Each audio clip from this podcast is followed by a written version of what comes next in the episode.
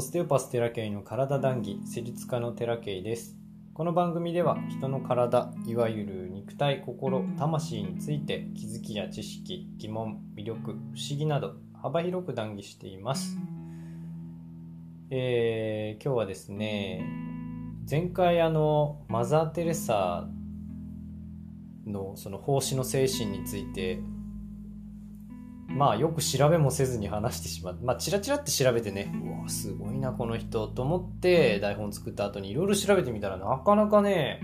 なかなか、なかなかな、あの、闇が見えるなって思うんですけど、まあ、さほどね、僕としては意見は変わってないので、そのまま配信することにしました。で、えっと、どこまでが真実でどこまでが虚偽、えー、だったのかっていうのは正直僕によくわからないからなんですね。どちらとも言えるし、どちらとも言えないし。まあ、ただ僕がね、伝えたかったことを伝えるための一例として、ポッと、おなんでしょう、例え話、例えのイメージとして挙げただけなので、えー、皆さんもぜひね、マザー・テレサについては、あ調べてみていただけたらなと思います。あのどんな意見を持つかは分かりませんが調べてみてください。で僕のイメージの中ではものすごい奉仕の人間として世界中に称賛されてるなっていうふうに思ってたんですけどまあ部分的に見るとね実は闇の深い話になっている部分もあるようなんです。ただその発端といいますかマザー・テレサ本人の魂だったり精神だったりあ実際ね修道女として若い頃から入って活動をしていたわけですからその若い頃の彼女の精神っていうのは愛から来るものなんじゃないかなって僕は思っていてそれ自体は事実だしそこから始まった活動っていうものの中にはやっぱ愛があるなっていうふうに僕は思うんですね。だからどの時点でねどういう人間と関わってどういうプロセスがあってどういう関係性の中でそんな風になっちゃったのかは知りませんけれども活動そのものの精神というのはあ批判はあれどね愛があるんじゃないかなと僕は思うんですね。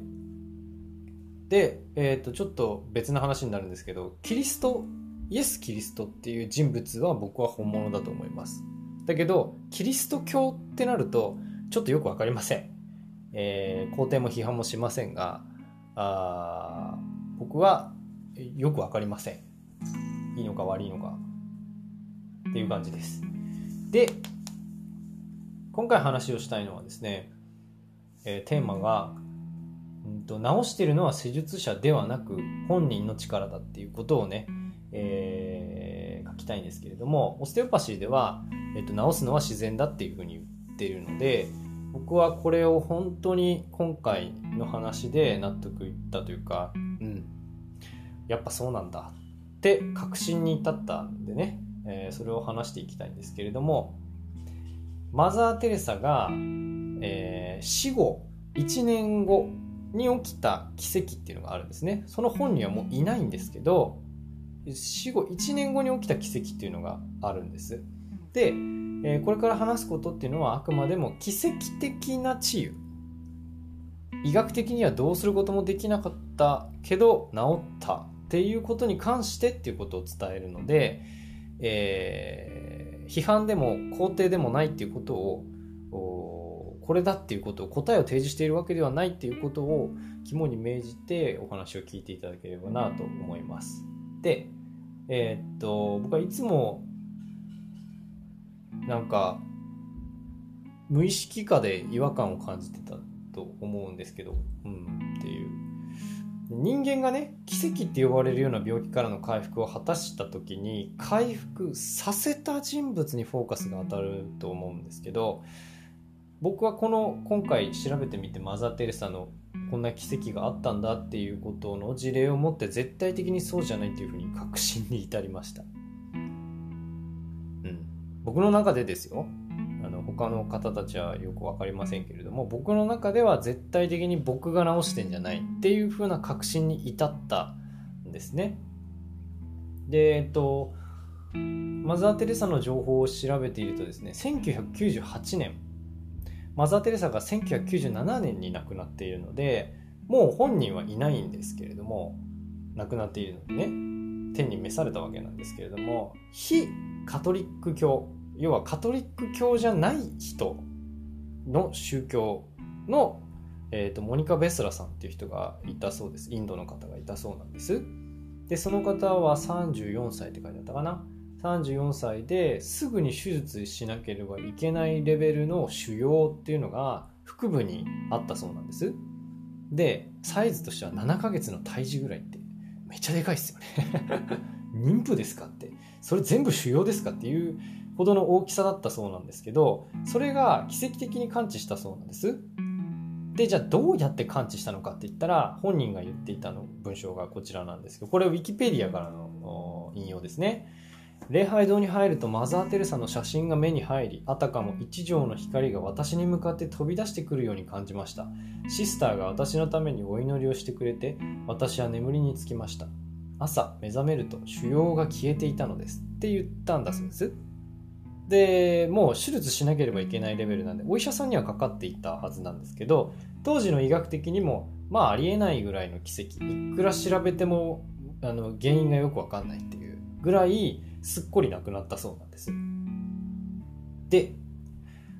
ここからは僕の推察なんですけど、えー、僕個人としてはですよあの霊的世界っていうのはあると思ってます。あの輪廻転生もあるだろうしえー、カルマがあるのかは分かんないけど、まあ、過去世なり、えー、もっと前のね、えー、この肉体に入っていない時の自分っていうのはあると信じてます。まあ、信じてるレベルですよ。証明しようがないんでね。で、えっと、確かに、マザー・テレサっていうのは死後霊界でね、祈りを捧げていたのかもしれません。どんなものかは知りませんが、あかもしれない。答えがないんでね。証明のしようがないんでね。かもしれませんけれども、誰かね、特定の人間にそのようなことをするとは到底思えないんですよ。はい。で、もしそうだとするならば、世界中に向けて全ての生命のために祈ってるはずじゃないですか。あのピンポイントでは絶対ないと思うんですよ。だけどその本人がねそんな感覚に陥って実際に体が本当に奇跡的に治癒したんだとしたらすごいのはマザー・テレサじゃなくて本人だと思うんですよ。ね？これはあの多分皆さん思うと思うんですけど本人じゃないじゃないじゃない。マザー・テレサだから要は治癒させたのがマザー・テレサかのようにこの人は言うてるけれどもあの直したのあなたですよって僕は思うんですよね。人間の回復する力ってすげえんだなっていうのもこの時に瞬間的に思ったし本当にあの計り知れないよなって思ったんですよね。えっ、ー、とこれまでね幾度となく僕が施術家としてえどうなの？それっていうような発言があったかもしれないんですけどの時点であの僕はね確信を持って僕が直してんじゃないって言えます間違いなく直してるのは本人の治癒力だしそれはまあ言い換えれば自然の力でもあると思うんですよ。だからその人間にはねとんでもないとんでもない潜在能力が隠されているんだっていうふうに実感したんでじゃあ僕の仕事はその本人の潜在的な治癒力っていうものをいかにいかに引っ張り出してくるかっていうことだと思うしえっ、とまあマザー・テレサは今これ何もしてないんですよ。このこの中でね。全部本人がやってることだから。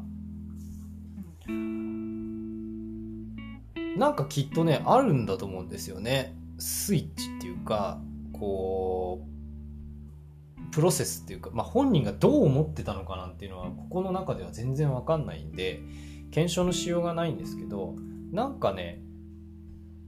そう思うんです。方法も何もないけど何て言うかあ治癒治癒ってすごいなっていう、うん、思うんですよね。でそれをそのなんかこう答えではないけれどもなんかなった。答えではないけれどもその力っていうのがもしかしたら、あ、前にねアインシュタインが、娘に手紙を残したっていう話をしてその中に愛の力のことを言ってるし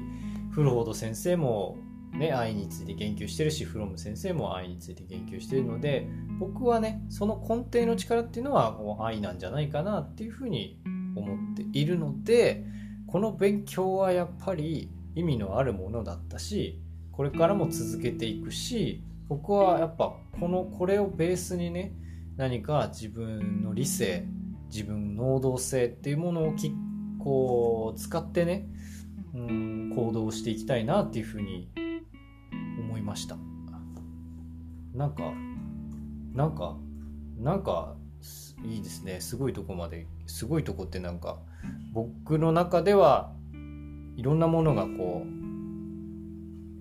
結びついてきたっていうんですか？あ治癒ってこういうもんだよねっていうのを